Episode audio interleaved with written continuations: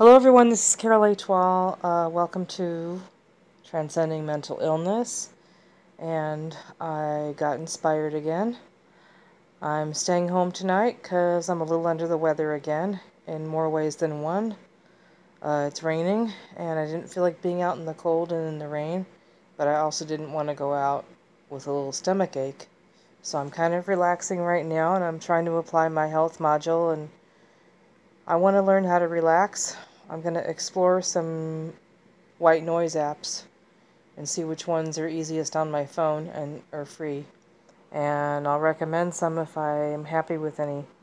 Anyway, I'll just I'll uh, digression aside.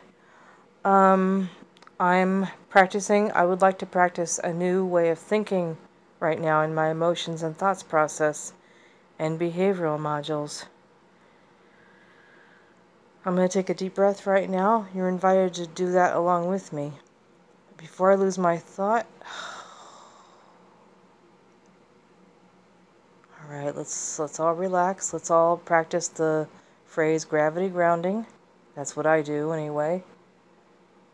Let our bodies sink down into the third dimension. Relax and breathe. Because I'm going to talk about something that's very new to me right now. And something that's going against my programming, victimy thinking. Um, to be sure, in the life experiences module, I was a victim for a long time because I was ab- I was abused by the outside world, traumatized, and I didn't know any better even as an adult how to deal with it. And now I'm learning and now I'm taking responsibility for it. Not for what happened to me, but for what I'm going to do about it right now. And granted, even as an adult, we have no control over what happens to us lots of times. Like, for example, I was on another app and a guy blocked me for no reason that I knew. And um, my old programming would have said the guy the guy hates me, and I ought to hate myself. For whatever reason, he hates me, and I need to look at why he hates me. My new programming is saying what he thinks about me is none of my business, and I'm going to let him go. In fact, I'm going to block him back. Or not. Okay, um, I listened to a podcast someone I really look up to, um, who came up with an idea, and she's using it herself. She came up with an idea of careful with your thinking. Watch your thinking when you think that other people think you're an idiot. And that's maybe a small example of what she was talking about. You don't know what people are thinking of you, she says. And don't assume that you know because that's probably your programming. You probably learned how to assume that people hated you because you didn't feel heard or seen or lovable.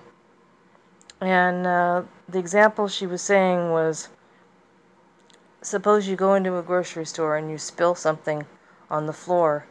And uh, I'm kind of changing the words a little bit because I don't want to violate any copyright without knowing it. She said, um, My example would be this Suppose you went into the grocery store and you spilled something on the floor, or you knocked over something in like a display rack. Because I do that sometimes when I'm wheeling my shopping cart around and I'll bump into something, and sometimes something will fall on the floor, or um, I'm trying to get a can canned soup or something off the shelf, and I knock over a bunch of other cans and practically get hit on the head with them. And um, I'm thinking to myself automatically, um, everybody saw that, and I'm such an idiot. They all think I'm an idiot. And from now on, I'm thinking about thinking this way, you guys. Instead of assuming that everybody else thinks I'm an idiot, I'm going to say to myself, I don't know what people are thinking, and I don't even care anymore. Okay, I'll be more careful. Maybe I'll try and be more careful next time, but I'm the one who thinks I'm an idiot. I'm the one who's doing the assuming. I'm the one who thinks everybody else thinks I'm an idiot because I think I am I'm one. Or I feel like I have to preempt anyone else thinking that I'm an idiot by thinking that I'm an idiot first.